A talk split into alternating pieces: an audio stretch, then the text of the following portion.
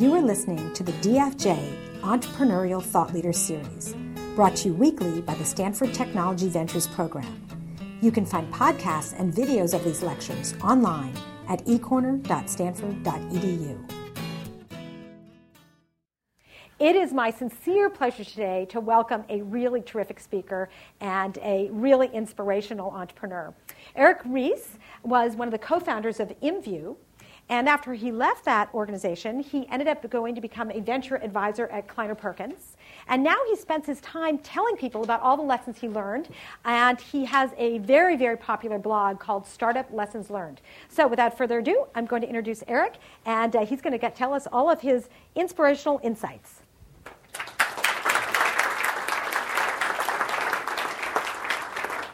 Wow. Uh, this is, uh, this is an incredible turnout. So uh, thank you all very much for being here, and especially thank you to Tom and uh, Tina and Steve for inviting me to do this. This is, uh, this is a real treat. So uh, right off the top, let's cover the ground rules. First of all, uh, I do not want your undivided attention, so no need. everyone here has a cell phone or a laptop. If we could just everyone grab their cell phone, take it out of their pocket. Just only takes a second, right? Everyone knows how to use Twitter, so please Twitter amongst yourselves. All I ask is that you use the Lean Startup hashtag. Uh, everyone understand how to do that? If not, ask a person sitting next to you. Um, send feedback, comments, anything you find interesting or, or uninteresting. Uh, love the feedback. And again, Lean Startup hashtag on Twitter. Uh, this, is, uh, this is incredible. I'm really excited to do this. So, how many people in the audience uh, are current entrepreneurs? Just quick show of hands. Entrepreneurs, okay? And aspiring entrepreneurs, people hope to be entrepreneurs in the future. Okay, that's, that's excellent. Uh, the good news, at least that's very good news for uh, the United States, for Silicon Valley, for our civilization, so I thank you. But let's talk about the bad news for you, which is that most of you are going to fail. and I'm sorry, it's not personal. Uh, it's not about your level of intelligence or perseverance. Uh, it's that that's the fact of entrepreneurship, that the majority of companies that are ever started fail. And I brought a demonstration. Uh, this is Web 2.0. Uh, everyone remembers that trend. Here's our midterm report card for Web 2.0. Uh, this is how we're doing so far. These are the companies that are no longer with us, I'm sad to say. And actually, even some of the companies that are listed on this chart as successes are just financial successes. It doesn't actually mean that they succeeded in validating the incredible human potential and energy and talent that we pour into them. And look, this is high tech entrepreneurship, so it's a risky business, and we understand that there's going to be some failure. But I think a lot of the companies that are on this chart and across the whole industry fail for really bad reasons. And we can do something about that. I'll, I'll, get to that in a moment. But fundamentally, the lean startup is a vision for how our industry could be different. We don't have to accept the same level of failure that we've gotten used to if we change the way that we operate and if we're willing to give up on some of our really precious myths uh, of entrepreneurship. So, uh, before we get any further, let's talk about what is a startup. Because one of the myths we're going to have to let go is what I call the startup dollhouse fallacy that a startup is just a shrunken down big company. Uh, and it'd be nice if that was true, but it's not. That gives rise to thinking like, for example, big companies have departments, uh, startups are companies, therefore, startups should have departments, which is wrong. And we'll talk about why it's wrong in a minute. But I want to really emphasize this point that startups are not like other kinds of undertakings that you may have heard about, read about, experienced. Uh, and because of that, my belief is that although my background is in consumer internet high tech startups, the principles that I want to present to you today uh, are, have, a, have a more broad applicability, that they work no matter what sector of the economy you're in. Uh, in as I've been doing this startup lessons learned thing the past year, I have gotten a chance to meet entrepreneurs in nonprofits, in enterprise, in government. Uh, two weeks ago, I was presenting these ideas uh, at the Pentagon uh, to the United States Army. And I wasn't sure whether they would really get that there's an opportunity for them to behave like startups, but they got it right away. Actually, I'm sad to say, a lot faster than a lot of uh, supposedly savvy tech entrepreneurs. So, the thing about startups is that they are human institutions designed to create something new under conditions of extreme uncertainty. And it's that uncertainty that really makes it difficult to transplant practices from other contexts into the startup domain. That's why we usually go wrong with a lot of these myths. And it's a human institution. I include that because we, used to, we usually think about entrepreneurs as like two guys in a garage. You know, they're eating ramen noodles or something like that. But what makes you an entrepreneur is not the kind of noodles that you eat. It's the kind of business that you're trying to conduct. And so, because our goal as entrepreneurs is to create uh, a company, an institution that will outlive us, fundamentally, entrepreneurship is a management science, which I think is counterintuitive to that kind of heroic mythology we have about entrepreneurs. So, why do startups fail, and what makes them succeed? If you look at the real stories of entrepreneurs, as I know a number of you will get to do in this class, you'll discover a really interesting pattern. It's not that successful startup founders have better ideas than unsuccessful startup founders. Actually, and I say this as a startup founder myself, most founders have horrifically bad ideas at the start. What differentiates the successful startups from the unsuccessful startups is something we call the pivot. The idea is that as we test those ideas against reality, we discover a surprising truth that within every bad idea is a kernel of a good idea waiting to come out. And so if you look at the stories of startups, right, they began as doing cyber cash for PDAs, and then they became the online payment provider for eBay. What? Right, they started out building basic interpreters, and then they had the world's largest operating system monopoly. And I know it's fashionable, and there's PR reasons to go back and say they knew all along that when they made that first basic interpreter, that was just step one, obviously, towards operating system world domination. But that's after the fact rationalization, which unfortunately we're very good at. Uh, and so I call it a pivot because when uh, tenacious founders discover that there's something wrong with their idea, they don't just give up and abandon the whole thing. Instead, they keep one foot firmly rooted in what they learned with the previous idea and move the other foot into the new direction. So it's not a complete change, it's simply changing direction in this kind of zigzag pattern that is what the paths of all successful startups look like. And the premise of the lean startup is actually simple it's just if we can reduce the time it takes us to do those major iterations, those pivots, then we can increase the odds of finding product market fit and being successful before we run out of money. Does that make sense so far? Okay.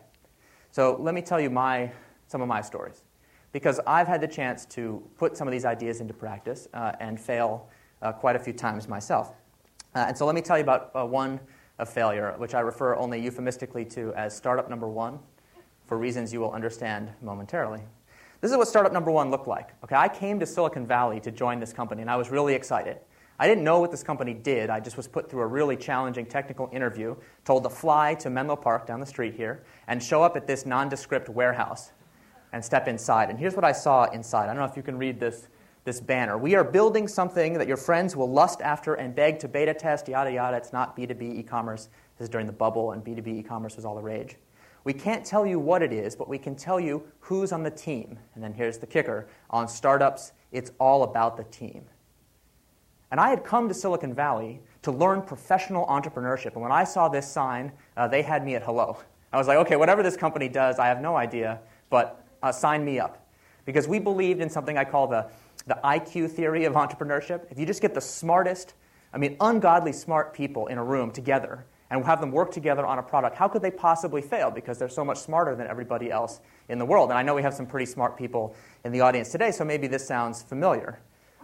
Here's the IQ theory of entrepreneurship put together a plan for world domination in this new industry, and this is what it looked like. This is the plan that had me excited about this company, but also this is why this was a hot company in Silicon Valley. I mean, it was really very exciting to be asked to join. We were going to create a company with a compelling long term vision, so this was not some quick built to flip short term thing. We really wanted to make a lasting contribution to the internet, change the way people interacted online. Of course, we're going to raise plenty of capital from top tier investors. We're going to hire the best and the brightest. And our aspiration was to create a product for mainstream customers. So we were going to build it and ship it when it was ready, not a moment before, because we aspired to be the next AOL, back when that was still cool. Kind of dates us a little bit. And it was considered naive that the next AOL would ship buggy software or would, oh, God forbid, be consigned to some kind of niche offering. You know, it was only for video game people or something like that. So we did not want that. And how were we going to reach mainstream customers? We had a plan. The plan was we would uh, capture that elusive quality called buzz. People know about that? We were going to have the blogosphere go wild with speculation about what we were building because we were going to build our product in stealth. No one was going to know what we were building. We were just going to take all these really smart people and disappear them.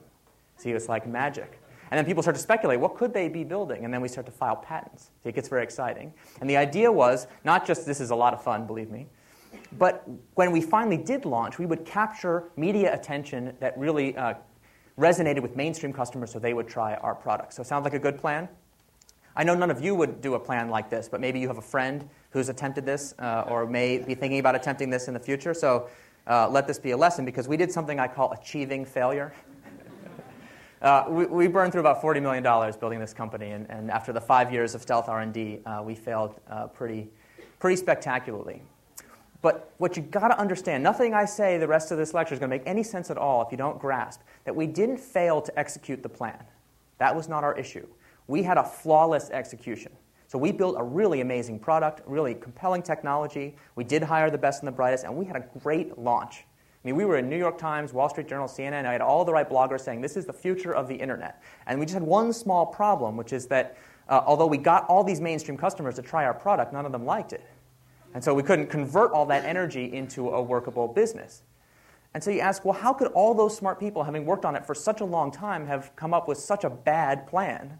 It's because we were crippled by what I call shadow beliefs.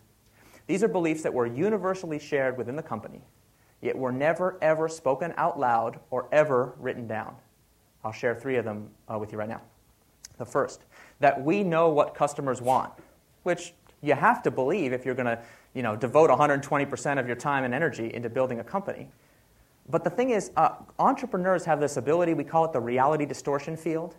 It's the ability to get uh, people in their vicinity to believe things as if they were true that are not, strictly speaking, literally true. Uh, and one of those things is that people right now desperately need this new technology that we're building inside the reality distortion field. And I don't want you to get the idea that there's something wrong with that. All entrepreneurs have it good entrepreneurs, bad entrepreneurs. The issue is that there's another category of people that can use the reality distortion field, and we call them crazy people. right? So if you want to create a cult, it's extremely useful to have the reality distortion field. So the crux of the issue is how do you know if you're in a startup, and for those who are in a startup today, I, well, I know you're not in this situation, but maybe you have a friend. Think about whether the vision that you're following is the vision of a brilliant startup founder or of a crazy person. We'll get to how to tell the difference in a moment. Uh, number two, that we can accurately predict the future, which is something that crazy people sometimes do say, also startup founders. Um, you know, you got to have a business plan if you're a startup, and the business plan has to have a spreadsheet in the back in which you explain to your investors that in year five you'll make $100 million. Anybody willing to admit to having that spreadsheet in the back of their plan? Now, I have nothing wrong with having a spreadsheet in your business plan. That's a good idea. The issue is what happens when we start to believe those projections are literally true, like we're Nostradamus and we know what's going to happen. In startup number one, we had the spreadsheet that said in year one we would have a million simultaneous users. So on the engineering team, we were really excited. Well, that means we need to build a serious heavyweight architecture to support those million users when they show up. And of course, when they didn't show up, not only you know, we wasted a lot of time on an architecture that no one was going to use, even worse, we'd lost the agility necessary to change that architecture because it was this big, heavyweight monstrosity that was patent pending but ultimately useless. And shadow belief number three that advancing the plan is progress. When we're in conditions of extreme uncertainty and we don't know what to do, it's natural to just kind of fall back on what we can see and measure. And the easiest thing to see and measure in a startup is milestones. So in startup number one, we were very rigorous about making sure that we hit deadlines and we did what we said we were going to do and we made the plan. And there's a reason why we were able to execute that good plan. We held everybody accountable for really doing good work. The only problem is we didn't have a mechanism for asking ourselves, is this plan any good? Like, is it worthwhile to advance it?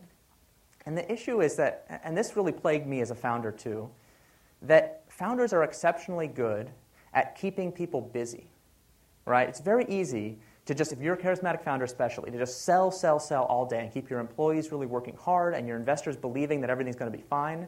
You may notice this pattern that even when a startup fails, if you talk to the founder the day before it blows up, everything's fine. It's going great, right? We're going great right into a wall. That's the pattern of startup failure. And there's nothing wrong with that because every startup founder knows those stories of those companies that were on the brink of failure and they just managed to pull it out of the tailspin. So we want to keep people busy, but when I was a founder, when I would go to sleep at night, I was plagued by this worry. Okay, I spent a day of my life and the lives of all my co founders and employees and investors. We spent money, we expended energy, but did we make any progress? I didn't know how to answer that question. And like I said, I know you are not afflicted with this condition, but maybe you know a friend who has that worry too. So the shadow beliefs, I mean, it's easy to make fun of people who think they can predict the future and crazy people and all that. Um, but I believe that as an industry, we have this problem that we talk a good game about how we are going to listen to customers and we're going to innovate and do all this amazing stuff. And we don't say these shadow beliefs out loud, but if you look at the plans that we routinely make for companies, I think you find them rife with shadow beliefs. And so, step one is, of course, to speak them out loud so we can talk about them. And then, my hope is that uh, in the future, we can stop believing them, or at least call them into question, which is something that I got the chance to do uh, in startup number two. Uh, startup number two, I can actually talk about by name. It's called IMVU. Uh, it's a 3D avatar social network and instant messaging product. I was actually just doing a version of this presentation in Japan, so I have these screenshots. IMVU is now a worldwide sensation uh, and very successful, and I'm very proud of it, and that's great. But that's not what I want to talk to you about. I want you to go back in time with me to 2004. Uh, my co founders and I had just, were kind of refugees from startup number one. And we just had this very embarrassing failure. Way in the public, we'd wasted a lot of money. There are people in this room whose money we uh, set on fire. Uh, I'm sorry. Um, so we thought, all right, we did everything right by Silicon Valley standards, and we were praised, and we were in this hot startup, and everything was supposed to go fine, and we got humiliated. So we thought, well, for God's sake, let's just try to make new mistakes this time. Because what's the worst that can happen? I mean, seriously. Uh, startup number one is about as bad as it gets. Uh, and so we built a new plan uh, for IMVU, and I'll tell you a couple of its key components. The first is that we shipped this product in six months. So I'm talking about the full 3D instant messaging, social networking, virtual currency, user generated content, blogging, photo galleries, the works in six months. I can see the smiles of people in the engineering department. I can always tell because they're doing the math. We call it the scope math in engineering, right? Okay, wait a minute. The budget was fixed six months, and we didn't have any money. We were, you know, brand new startup. Uh, and you built all those features, so something had to give. And I want to be super clear about this. This product sucked. okay? I was the VP of engineering. I was horribly embarrassed to show this to customers. But we were determined that this time we were going to find out whether anybody wanted to use this product. And I, I admit we were a little bit nervous. We put out this crappy product under our own name. Any journalist who wanted to could have gone to the website and they could have you know, written an article about idiots from startup number one, you know, foolishly don't know what quality software means. And we, we were worried customers would try it and then they would see that it was terrible and they would tell their friends and we ruin our brand. I mean, we had these phobias. But we needed to have worried because nobody used it, because nobody cared. Those of you who actually shipped a product online know that you don't just put it out there and all of a sudden everybody starts using it. In fact, we did such a bad job in marketing the product that nobody ever discovered how bad it was. Well, not exactly nobody. See, the thing is, we charge money for that product, um, which I know it's a bad idea, right? It's a horribly buggy product that would crash your computer, and we're charging money for it. But it's not that absolutely nobody would buy that product. Actually, we had certain people who were willing to pay us money for a product that basically didn't do anything. And you got to ask, well, who are those people and what's wrong with them? That's a true early adopter. Those are people who were buying from us, not the product as it existed at that time, but the vision of the product that we thought it would be. And startup founders don't always like to hear this, but visionary customers are often smarter and more visionary than the founders of the companies that serve them. And so, by being in constant dialogue with them from almost day one of our company's life, we were able to learn a lot of important lessons about what the product needed to become in order to eventually achieve mainstream success. We also ship the product multiple times a day. Uh, and this is often considered a, a, particularly bad idea because you think about all the things that could go wrong. And I just want to be real clear what I mean. Uh, engineer would check in code to the main trunk. There's no branches for those engineers in the room. Uh, and 20 minutes later, that code uh, is live in production. So I got some thumbs up for part one of that statement, but I didn't get any for part two. I got one. All right, thank, yes, excellent. We love it. Right in the front row. I like that. Um, and if you think about all the things that could go wrong, right? So some Thank you. That's excellent. Thank you very much. Exactly my point. But you, you know what? Here's the thing you recover. It's fine. It's not the end of the world. Mistakes happen. And I'll talk about, at the end of the presentation, if fate allows, uh, a practice called continuous deployment, which is a methodology for being able to ship software this frequently without having the kinds of problems uh, like you just witnessed. Um, we didn't do any PR, there was no launch. We didn't want to repeat the stealth mistake of startup number one, but we also didn't want to be distracted by serving any constituency other than our customers. And uh, all I can say is that this company has done well. Uh, IMVU is pretty uh, private about its results, but suffice to say, uh, here in Palo Alto, it is a going concern, and I'm very proud of what we accomplished. So I had a chance, uh, as Tina said, um, to spend some time as an advisor to a number of companies, to working with some venture capital firms, and writing this blog, Startup Lessons Learned. And I got to kind of ask myself, well, how come when we did everything right, we got a horrible and embarrassing result, and when we kind of did everything wrong, we got a better result? Is that just an idiosyncratic fact of our existence, or is there some pattern in that noise? And my study of uh, startups throughout Silicon Valley and, and elsewhere tells me that there actually is a pattern here. I encapsulate it as something I call the lean startup. And so let me just tell you a little bit about what that theory is. There are kind of three basic pillars of the lean startup that allow lean startups to go faster uh, than their non lean uh, competitors. The first is the commodity technology stack. This is the idea that we can introduce leverage into product development. And this has been well, well worn territory, so I won't rehash it here. Uh, suffice to say that, uh, yes, this can make building new products cheaper, but I think what's really interesting is the amount of time it takes to build really interesting new products is falling fast. And even in the last five years, this has gotten really exciting. So I was really proud in, in IMVU that it only took us six months to put that buggy prototype out. But if you wanted to pitch me on that same product today and said you were going to wait six months bringing it to market, I would laugh at your face. I mean, seriously, the ability to build really big, interesting new products in really small amounts of time uh, is, I think, unparalleled in history. The second uh, is a methodology called customer development, uh, which we'll talk about, the ability to discover what customers want before it's too late. Uh, and the third is agile or lean product development, uh, but not the kind of uh, agile that has been practiced in big companies, kind of tuned for the startup condition. And uh, since we're here, I thought I would just plug on the topic of customer development. This is Stanford's own Professor Steve Blank. Uh, this is the definitive book on customer development, the four steps to the epiphany, bit.ly uh, slash four steps. Uh, for those of you on laptops, that just take a moment. You can go buy it now. Go ahead. Everyone has a copy, I trust, by now. Okay, good. Um, so let's talk about agile product development. And what I want to do is try to convince you that the experience I had in Startup 1 and Startup 2 was not just my idiosyncratic experience, but in fact uh, represents a kind of a larger trend. And so I'll do that by showing what I went through schematically. And uh, just a point of disclaimer, since I know not everybody here is interested in software startups per se, uh, let me just say that that is my experience, but I think these principles uh, have broader applicability, as I said at the beginning. But I also want to say, and I don't mean to be melodramatic, but I do believe that the future survival of our civilization depends on our ability to reliably ship new kinds of software. Why? Because every product in the industrialized world is either contains software in it now or is built with software assist. So if we accept the same kinds of failure rates that we've gotten used to in the software industry uh, globally, then I think we're in real trouble. I don't think we'll have to wait for robots to take over our civilization. Uh, we're doomed anyway. That's a digression. It's traditional in a talk about uh, development methodologies to beat up on the waterfall methodology. This is kind of the traditional way people were taught to build products. This is how I was trained as an engineer, so I will. Um, waterfall is this idea that you take uh, a product idea. You turn it into some kind of requirements document, then you collect specifications, you uh, build a design for it, you implement it, you hand it off to some kind of QA function, and then it enters into maintenance mode. So, a fundamentally linear batch and queue way of building products.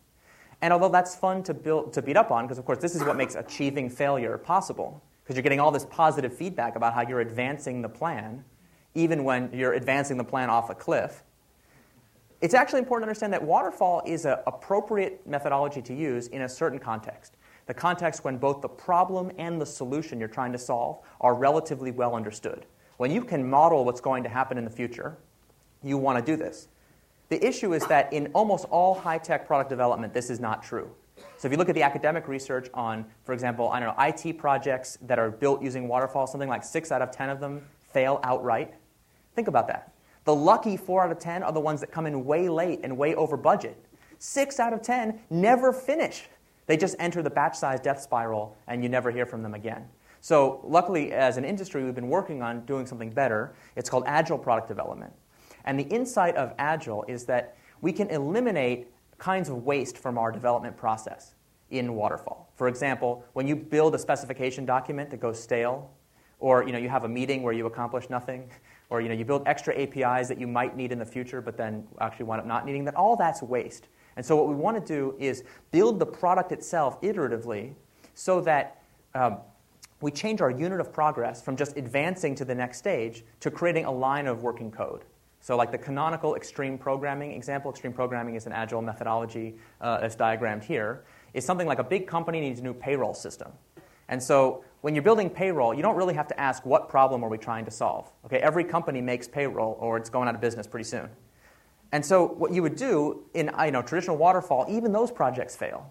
But under Agile, we would actually collapse the feedback cycle time.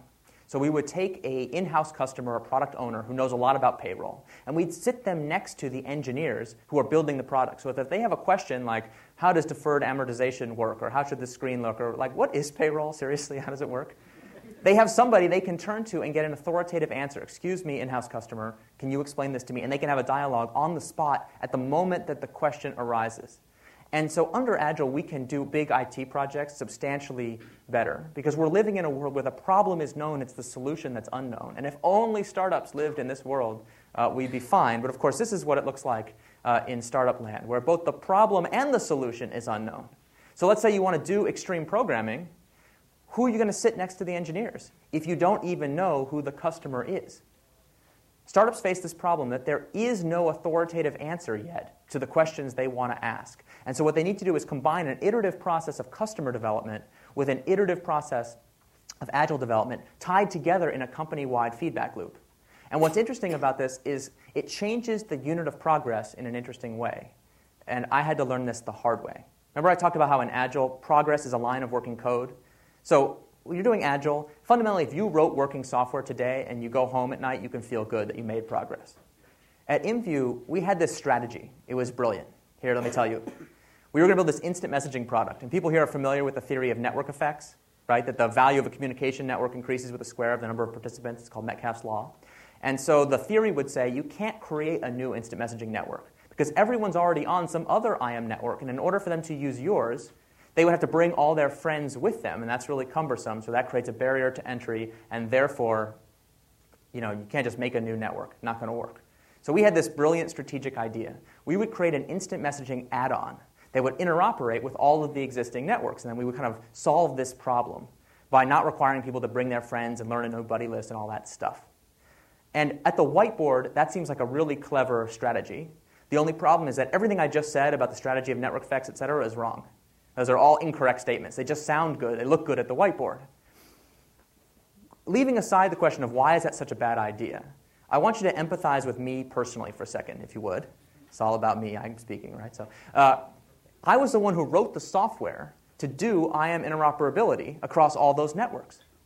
And I had to be drawn kind of kicking and screaming to believe that actually all that code, even though it was well factored and I had the unit tests, it was well documented, it was actually all waste. So if I spent the last six months of my life just doing nothing, building no software at all, I would have contributed just as much value to our corporate bottom line as if I had killed myself writing this software. I mean, I couldn't believe it. Here I'd done everything right again. I'd used the extreme programming, agile, everything, and yet I created this totally wasted software. Why? Because the biggest source of waste in a startup is building something that nobody wants. And that's not a technical problem, which is kind of frustrating right? My theory was I could delegate the business issues to somebody else. I just focus on building good technology and I would be successful. And unfortunately, startups don't fail because the technology doesn't work. They fail because nobody wants what they're trying to build. And that's what I talked about at the very beginning that a lot of startups are failing for a bad reason. It's not because they're taking a lot of risk, it's because they're building something that basically they could have found out ahead of time nobody wanted. And that's why we have to break down some of these myths. If you want to operate this way, you got to get rid of the traditional departmental silos that we build companies with. So my suggestion is instead of we have business and marketing, sales, forget that. We have one cross-functional problem team trying to answer the question, who's the customer, what problem are we trying to solve, while we concurrently have what we used to call engineering ops and QA, a solution team that's trying to answer the question, is the current hypothesis for our product any good? And these two teams operate independently but in close synchronization. That's what allows us to discover that the current pivot we're on is no good and pick a new one.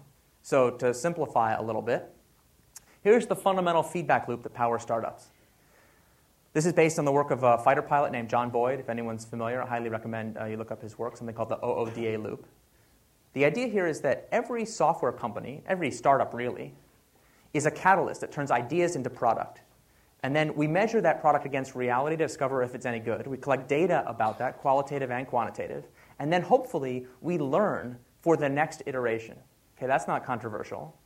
But here's the key idea we need to measure every proposed process change, employee, product, everything needs to be measured against this simple question Does it minimize our total time through this feedback loop? And that's the problem with most of the uh, practices that we transplant into startups from big companies and elsewhere. They generally are designed to optimize only one stage of the feedback loop. For example, uh, when I was head of the engineering department at IMVU, I had a no metrics rule. So I was like, look, customers don't care if you have good metrics. So building them is a kind of waste. And I thought that was really clever because I was able to eliminate a kind of waste I'd seen at startup number one, which is generating all these reports that nobody reads. The problem is that when we shipped that product I mentioned that basically nobody used, we couldn't figure out why. We just assumed that we liked the product, so other people would like it. And so we would start to bring in customers. You know, I was also our first VP of marketing. I did our first one, know, $5 a day AdWords campaign to bring 100 customers a day to our site. And I assumed that we would get like half of them to buy it, which, you know, any of you who've done direct marketing would be laughing because you know you know, we'd be very lucky if we got one out of 100. And of course, as you know, we got basically zero. And day in, day out, we would make the product better, and zero out of 100 people would buy it. And we just assumed that that was a payments issue. Like we needed to improve our marketing at the point eh, when people were trying to make the sale. That didn't do anything. So then we started to do, well, all right, we'll do a little bit of metrics. Like, how many people even downloaded the product? Zero. Huh. Well, how many people tried to download the product and failed? Zero. You start to work your way back up the funnel to be like, well, how many people got from page one where they landed onto page two? Zero. okay, so the problem that we had was not that we had this horribly buggy product that crashed, it was that we couldn't even get people from page one to page two. And so we had to start to add metrics to measure the process of users coming through our product to understand what was happening. But our goal wasn't to create as many metrics as possible, it was to create as few metrics as necessary to get through this feedback loop. All right? So everything I've said so far is completely theoretical, and I want to just try to uh, blitz through a few specifics uh, before we have time uh, to take some questions. What I thought was let's talk about three specific practices. And what these practices all have in common is my belief that each of them, although they operate at one stage of the feedback loop, actually optimizes the total time through the feedback loop. That's the test you got to use whenever you're evaluating a startup process. So I'm going to talk about continuous deployment, something called minimum viable product, uh, and then five whys. Uh, here's continuous deployment. That's what I talked about before, that 20 minutes between uh, checking in code and having it live in production. So here's the magic that allows you to do that without you know, taking the site down. In order to do uh, continuous deployment, you have to be able to actually physically deploy the software quickly, like I said, about 20 minutes. Most of that 20 minutes is actually not the mechanical process of doing the deployment. It's trying to certify that this change is non harmful to the business.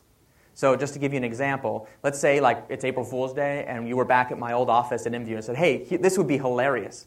Let's check in, I don't know, an infinite loop to the front page of IMVU.com so it doesn't work anymore. And let's deploy that because that would be hysterical, right? Okay, you know, we go back to my desk, we'd make the change, we try it on my local sandbox, it would blow up, we check it in. And sometime in the next 20 minutes, I would get an email from the cluster effectively Dear Eric, thank you so much for attempting to check in that change. It's a terrible idea and it's automatically been reverted. And not only that, we've notified everybody on the team that this happened and that something's gone wrong, and nobody else can make a change until someone gets to the bottom of what's happened. Um, we, of course, have to be able to do that revert quickly. And that's got to be true not just at the level of like unit tests and automated tests, because the example I just gave is kind of easy. Okay, you know, if I make the whole site not work, like we can have tests that catch that. Let me give you a better example. This is actually a real example. Uh, instead of doing that, I'm going to change the checkout button in the e-commerce flow for IMVU. I'm not going to remove it because a test would catch that. I'm just going to make it white on white so it's invisible to humans. Okay? So now we're going from having a business to having a hobby. not a good change. And again, the same thing would happen. In 20 minutes, that thing would be automatically reverted because the system has the intelligence necessary to know that we've made a change that's going to uh, impact our business metrics in a catastrophic way. Um, this idea of shutting down the line when that happens is really important. Uh, this is kind of by metaphor to the Toyota production system. Everyone's heard that story of the andon cord, the cord that uh, any worker can pull to indicate that there's a quality problem that stops the whole production line. Even though it's very expensive to have the whole production line stopped, it's even more expensive to let a quality problem kind of fester and proceed down the line. So we use the same idea at a lean startup to say anytime we have a test failing or a regression that's hit production, we want to stop everything and create the space for human beings to get to the root cause of what happened. Um, in order for this all to work, we have to work in very small batches. So, just for the engineers in the room, we have one engineer working on a project, say, for three days without checking in and deploying. We would consider that to be an extremely large batch and kind of be like, what's going wrong here? We certainly never have you know, a whole team of five working on something for two weeks all by themselves, generating you know, integration risk. No way. Uh, and that means we have to break large projects down into small batches, which is actually a lot easier than it sounds. Because 80% of the work of any new feature is actually all the like deep interchanges we have to make to um, reconcile that feature with all the other features in the product, make sure we didn't break anything. So there's just hundreds of little changes that are all supposed to be without side effects, right? And our theory is if you make a change and it supposedly has no side effects, let's deploy that change right now and be sure. Uh, here's what it actually looks like from a technical point of view. For those who are uh, technical in the room, you'll know what I'm talking about. For everybody else, these are some keywords you can take back to your startup uh, someday and say, hey, are we doing any of these things? Um, we run all of our tests locally in a sandbox. Everyone in the company has the ability to run a simulated version of the product on their own desktop. Uh, we do continuous integration using a service called BuildBot. That means we have unit tests, functional tests, acceptance tests, every kind of automated test you can imagine. We do that process of incremental deploy. That's monitoring the health of our product as we're doing the deployment to see if there's a problem so we can do revert it fast. And of course, we do real time, what we call predictive monitoring, which allows us to get a human being up in the middle of the night if we have a catastrophic problem. But here's the most important thing we do. Whenever somebody sees a failure, we want to get to the root cause of why. So we're going to ask, how come our uh, defense mechanisms, the cluster immune system, didn't catch this? And every time we fail to catch it, we're going to make our defenses a little bit stronger. That's the essence of continuous deployment. Uh, let me say a word about minimum viable product. Uh, I know, you know people will have heard of this phrase at least a little bit. The idea here is we want to kind of, most startups are torn between these two different approaches to building product. One which I call maximizing chance of success says, look, we're only got one shot at this, so let's get it right. Right? That's what I talked about in startup number one. We're going to ship it when it's right. And, and that actually is perfectly rational. If you only have one shot, you want to take the best shot you can, build the most perfect product you can. Uh, the issue is, of course, you know, you can spend, I don't know, say five years of stealth R&D building a product you think customers want, and then discover to your you know, chagrin that they don't. So the other possible extreme approach is to say, well, let's just do release early, release often. People have heard that phrase. And this just says, look, we'll just throw whatever crap we have out there, and then we'll hear what customers say, and we'll do whatever they say. But the issue there is if you show a product to three customers, you get 30 opinions, and now what do you do? So minimum viable product is kind of a synthesis of those two possible extremes. We want to figure out what's the minimum set of features necessary to engage with those early evangelists to start the learning feedback loop going. And so sometimes I get to ask the question, well, how do you know if you found the minimum, minimum viable product? And uh, from a theoretical point of view, this is quite challenging. You know, you could make a really interesting argument that any given feature is absolutely, you know, 100% necessary to learn. But the good news is there's no reason to deal with this theoretical issue because if you're like me and like every entrepreneur I know, what you think the minimum viable product is, is way too big. Probably two orders of magnitude too many features. I'm not exaggerating. So the easy formula for finding out what the minimum viable product is is take what you think it is right now and cut it in half and do that two more times and ship that. And I know, I know, customers are going to absolutely hate that thing that's only one eighth as big as you thought it should be, right? And that's fine. If you ship that and customers say, You moron, how could you have shipped without having features X, Y, and Z, the things that were all going to be on your roadmap anyway? You can say, Good idea, good point, and then go build features X, Y, and Z. But you may be surprised, well, of course, not you, but maybe you know a friend who would be surprised to ship a product as I did and nobody cares. They don't say, You idiot, it should have features X, Y, and Z. The worst fate of any shipping any product is just nobody cares. You don't get any feedback at all. Right? That's what most features on most products do. They're just dead weight. So what we want to do is try to eliminate those and ship without them. Um, of course, that's because visionary customers can fill in the gaps.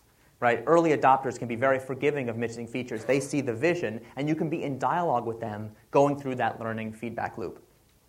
Uh, here are the kind of the reasons why people don't do uh, the minimum viable product. I'll just try to address them really quickly. Um, first, the fear of the false negative. So I ship my minimum viable product. If it had just had that one extra feature, customers would have loved it, but because it didn't, of course, they hated it. So, duh, why would I bother shipping something I know customers will hate? And there's nothing wrong with that reasoning. All I want you to do is ship anyway. So maybe customers will love it even though it doesn't have feature X. And then you can kind of go on and be very successful. And if you're wrong and they really do need feature X, then you can just build feature X. If you want to do minimum viable product, you have to be prepared to iterate. And so you have to have the courage to say, yeah, we'll ship something, get negative feedback, and respond. Um, the real, real startups, real products, always have these key features that are always one milestone away. Right? There's like the A features that we're going to build next, you know, right now, and then the B features that are going to happen in the milestone after. And if you've ever done this in real life, you'll discover there's these features that are perpetually in category B. They never manage to get into the current period. They're essential features that just, but customers actually want this thing over here. And so you need to just accept that. That's fine. It's okay to have the fantasy that one day you'll build this amazing other product. Meanwhile, you're being really successful with the product you have today. You need to allow that to happen. Give yourself the freedom for that to happen. Uh, the visionary co- complex that customers don't know what they want, so why the hell am I asking them? And that's true. Customers do not know what they want. But when you show them a prototype and get their feedback, you can learn interesting things about what they do want. So they may say, I hate this, when in fact they would have liked it if it had a few more features. The idea of this is not to abdicate your judgment and responsibility for figuring out what customers ultimately will want.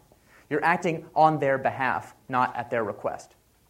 Uh, and then, of course, my favorite, which is that you're too busy to learn. So I sometimes get the question how can you afford to spend all this time collecting all this data? And it's like, how can you afford not to? I don't really understand that one. Uh, and the last, I'll just go through briefly something called five whys. The idea here is that whenever something goes wrong, we want to understand what's the root cause. And this is a little bit frustrating, especially uh, for the more engineering types, because it means that behind every supposedly technical problem, there's actually a human problem that caused it. And if you don't find out what those human problems are, you're never really going to learn and make progress. So I'll just give you one quick example. Uh, some code gets checked in and it takes the site down. And you're like, huh, well, why did that happen? Uh, some engineer used this really obscure API that, you know, if it's not used properly, uh, takes the site down. It's like, oh, that's interesting. Why did they do that? Oh, they're a new engineer and they were never properly trained in the use of this API. Well, that's odd. How come they were never properly trained? Oh, it's because their manager doesn't believe in training. What? We thought we had a technical problem of a server going down, and we actually have a managerial problem that relates to training. My suggestion is that you do that analysis whenever something goes wrong and then you make what we call a proportional investment at each of the five layers of the analysis. So you don't say, oh, we found a problem, therefore we're taking the next six months off to do prevention. But you also don't do nothing. You try to find at least one improvement you could make at each of those five stages. So we'll bring the servers back up, we'll fix that API, we'll go train that engineer, and of course we'll have a conversation with that manager. But the manager might say, oh, sure, I'm happy to do a new training program for new engineers. Uh, you know, uh, that'll take about eight weeks. So, you know, if you don't have, want me to do anything else for the next eight weeks, I'll work on training, which is basically just a fancy way of saying, screw, screw you, we're not doing it. Right? That's, that's manager speak for not going to do it. And the idea of five whys is instead of having that negotiation that's all or nothing, you say, that's fine. I want you to do the first hour of your eight week training program. It's like, what? I can't do anything in an hour. It's like, that's not true. You could set up a training wiki and just create a page that says training program goes here. And that's it. That's all we're going to do this time. But see, the next time we have a training problem and we do five whys, we're going to notice this problem again and we're going to do another hour's work on it. And that person say, well, I'll create the training wiki. It's like, sorry, dude, that's already done. Now you need to do hour two. And if this problem keeps happening, we will naturally invest time wherever the problems really are in the kind of technical human combination system that is our product development team. That's five whys. There's a lot more that I wish we could talk about. Of course, we have very limited time today. Uh, a lot of these techniques are discussed in the blog, Startup Lessons Learned. Um, I also, uh, you know, am available to do speaking, et cetera, et cetera. You can learn about that online if you are interested in learning more. Before we close, though, if you're willing to indulge me, uh, just I'm going to ask everybody just do this exercise. Just trust me, it only take a moment. Can you all close your eyes? Okay. Always interested to see what ratio of acceptance I get to this idea. Okay, thank you very much for doing that. My belief is fundamentally you are ready to do this right now, no matter what company you work for or what your job is or what's happening. You can do this today. And so I ask you to visualize something you could do that you thought of in the last hour. Could be something I suggested, could be something I should have said but didn't, could be the opposite of what I said because you know better, whatever. Something that you could do in one day to impact whatever company or organization you work for now. And just visualize what that thing is. And that's it. So thank you all very much. I really appreciate the opportunity to be here. Uh, this is my contact information. Please get in touch. Thank you all very much.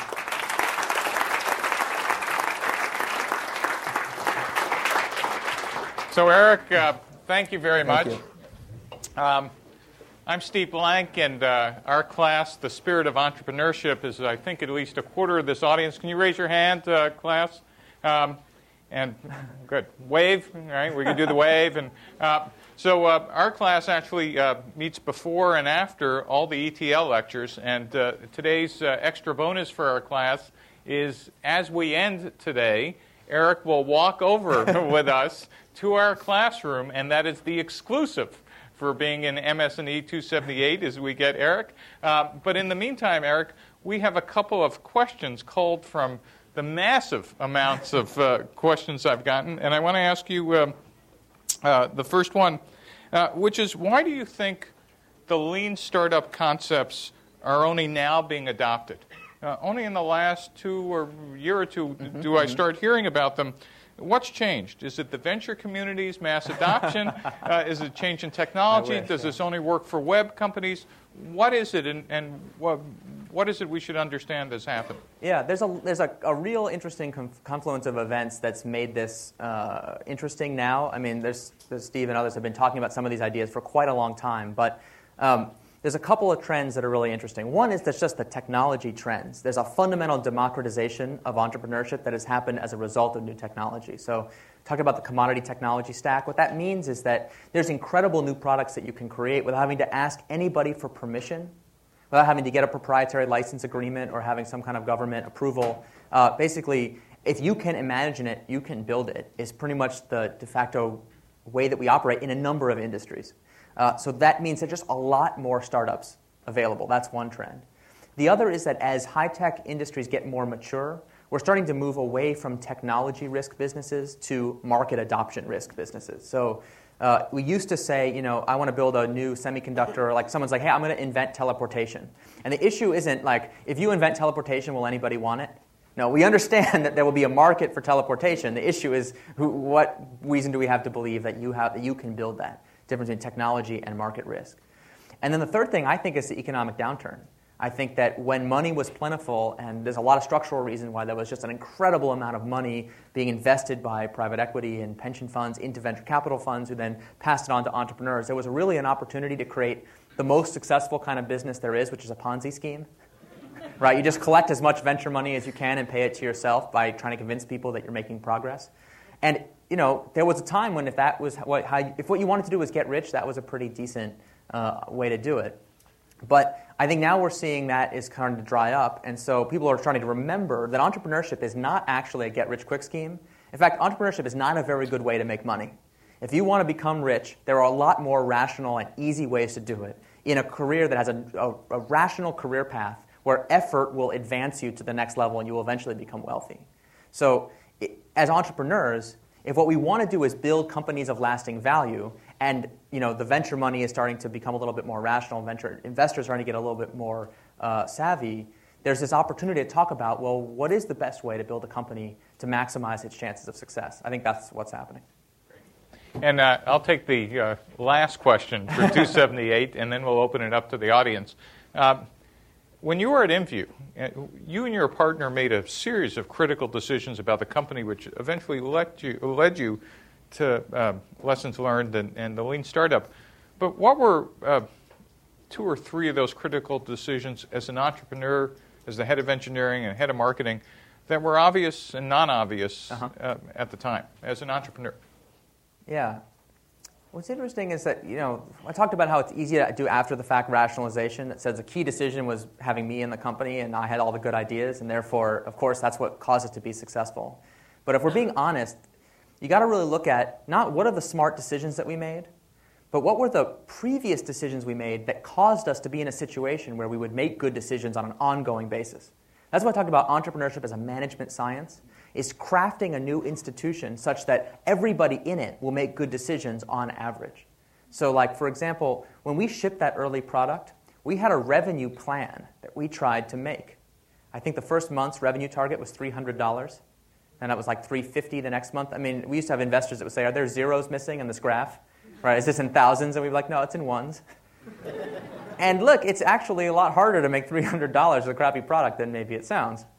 And so what, we ha- what happened is after a few months, we couldn't make the revenue plan anymore. I mean, we sold to all of our friends and family and everyone we knew, got them all to buy, not as easy as it sounds. And then we started to do that $5 a day AdWords and bring people in, and they wouldn't buy. And we started to get ourselves in a situation where we had these even very small targets that we couldn't hit. And it was that total failure to do what seemed like a very easy thing that caused us to be interested in well, why is it that customers aren't buying? So then we made a lot of good decisions, like, all right, well, let's do some metrics and measure. Let's bring some customers into our office. We did about three usability tests a week, talking to customers to say, hey, uh, is this the right thing? And then I'll talk the flip side of it, which is that because we kept failing to make the revenue plan, and we were still working really hard, eventually it became clear that the reason we weren't succeeding is not that we weren't working hard enough. You, know, you can kind of believe that for a certain amount of time, but eventually you start to say, you know what, maybe, just maybe, the reason we can't drive these numbers up is because we have the wrong product. So we need to pivot. And that's kind of the interesting pattern you see with pivots. Even though it's the problem team whose job it is to be trying to figure out, hey, are we solving the right problem? It's generally the solution team, the product development team, that discovers it's time to pivot because they're just banging their head against the wall, right? The, the theory says if we make this product just a little bit better, we'll do a little bit better with customers, and yet zero, zero, zero, zero. Eventually, the solution team will say, you know what? It's not that we're not working hard enough, it's that we're fundamentally going in the wrong direction. And that can create the context for the company to have the brilliant product insights that then we all take credit for later to say, well, I knew all along that you know, that was going to be the key feature. Great. Um, so um, let's take questions from the audience now. And uh, let's see, let's start uh, in the back. And Eric, if you could repeat the question uh, uh when it gets asked. Sure. Loud. Um, so you mentioned the feedback loop, but that's really great. But the hardest part there is like the measurement part of it. And you mentioned you need to get users and that to the right sort of right kind of users. Um, so the problem is in this day and age where there are like thousands of startups, especially in the web world, trying to compete for their users. Um, so how do you get those users, and how do you solve that key distribution sort of problem that then makes the cycle go around? Uh, so the question is, feedback loop is great, but the hardest part is measuring what customers want. And how do you even get those early customers to begin with? I love questions that start with X is great, which means uh, actually X is not great. so, but thank you for being you know, uh, for asking a challenging question, which I hope other people will. Um, I, I don't think this is a distribution problem. So in a big company, when we're talking about getting users, we're basically talking about distributing a product to as many people as possible. That's a marketing or sales function. Here, we're talking about getting users for a very different purpose. We don't want to get as many users as possible. And guess what? We don't have to worry about getting the right kind of users. Not a problem. The only customers who will talk to you at all if you're in a startup are early adopters, by definition. So you don't need to worry about like if someone's willing to talk to you, don't be like, well, they're not the right user. The fact that they're willing to waste their time talking to a startup means they're probably an early adopter of something. So the specific tactics of how do you get those users really depends on specific industries. I'm a big believer in search engine marketing. You know, it has really democratized access to new customers. Um, you know, Google AdWords is a great product uh, for doing that. Uh, I've also had heard stories of people having really good luck with very cheap uh, campaigns on StumbleUpon, which allows you to, to buy clicks very inexpensively. Uh, there's some people who are using Facebook ads uh, to be able to target specific kinds of users. And, and one thing that I have uh, heard a really interesting story about is you have a product that's designed to compete with some other product, and you create a Facebook ad that just says, that other product sucks. That's the name of the, that's the, name of the ad. Who clicks on that product? But people who are frustrated with the status quo, and then that gives you an opportunity to talk to those people. So that's the kind of technique you need to use to get to those early, uh, early customers. Yes? Take another question over here. Um, you uh, just said that at some point in developing IMVU, you were like really wondering, uh, are we doing the right thing? Are we going in the right direction? And you said, we realized we were working hard enough, but we just didn't. So we had to make a pivot. What, what did you do? What did you change? Oh, yeah. Well, uh, the question is at a certain point, I said we noticed that we were kind of barking up the wrong tree, and it was time to pivot. Uh, what, what did we change? How did we do the pivot? The earliest pivot we did was um, from that instant messaging add on I described. that interoperated with other clients to a standalone instant messaging network. Um, that was really counterintuitive to us, but we discovered it by doing a lot of in person customer interviews and usability tests. And we were really just, we thought we were going to be building a product that was in the social gaming space, so therefore the, the target demographic would be kind of uh, stay at home moms. And we were really surprised to discover that it was all teenagers who were using it. And we kept being like, these teenagers are clogging up our system. We got to get them out of the way so we can talk to our target customer.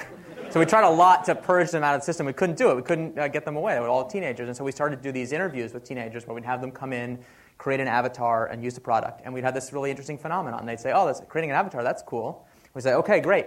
It's time for you to invite one of your friends on your instant messaging network. And they kind of look at us and say, yeah, no thanks.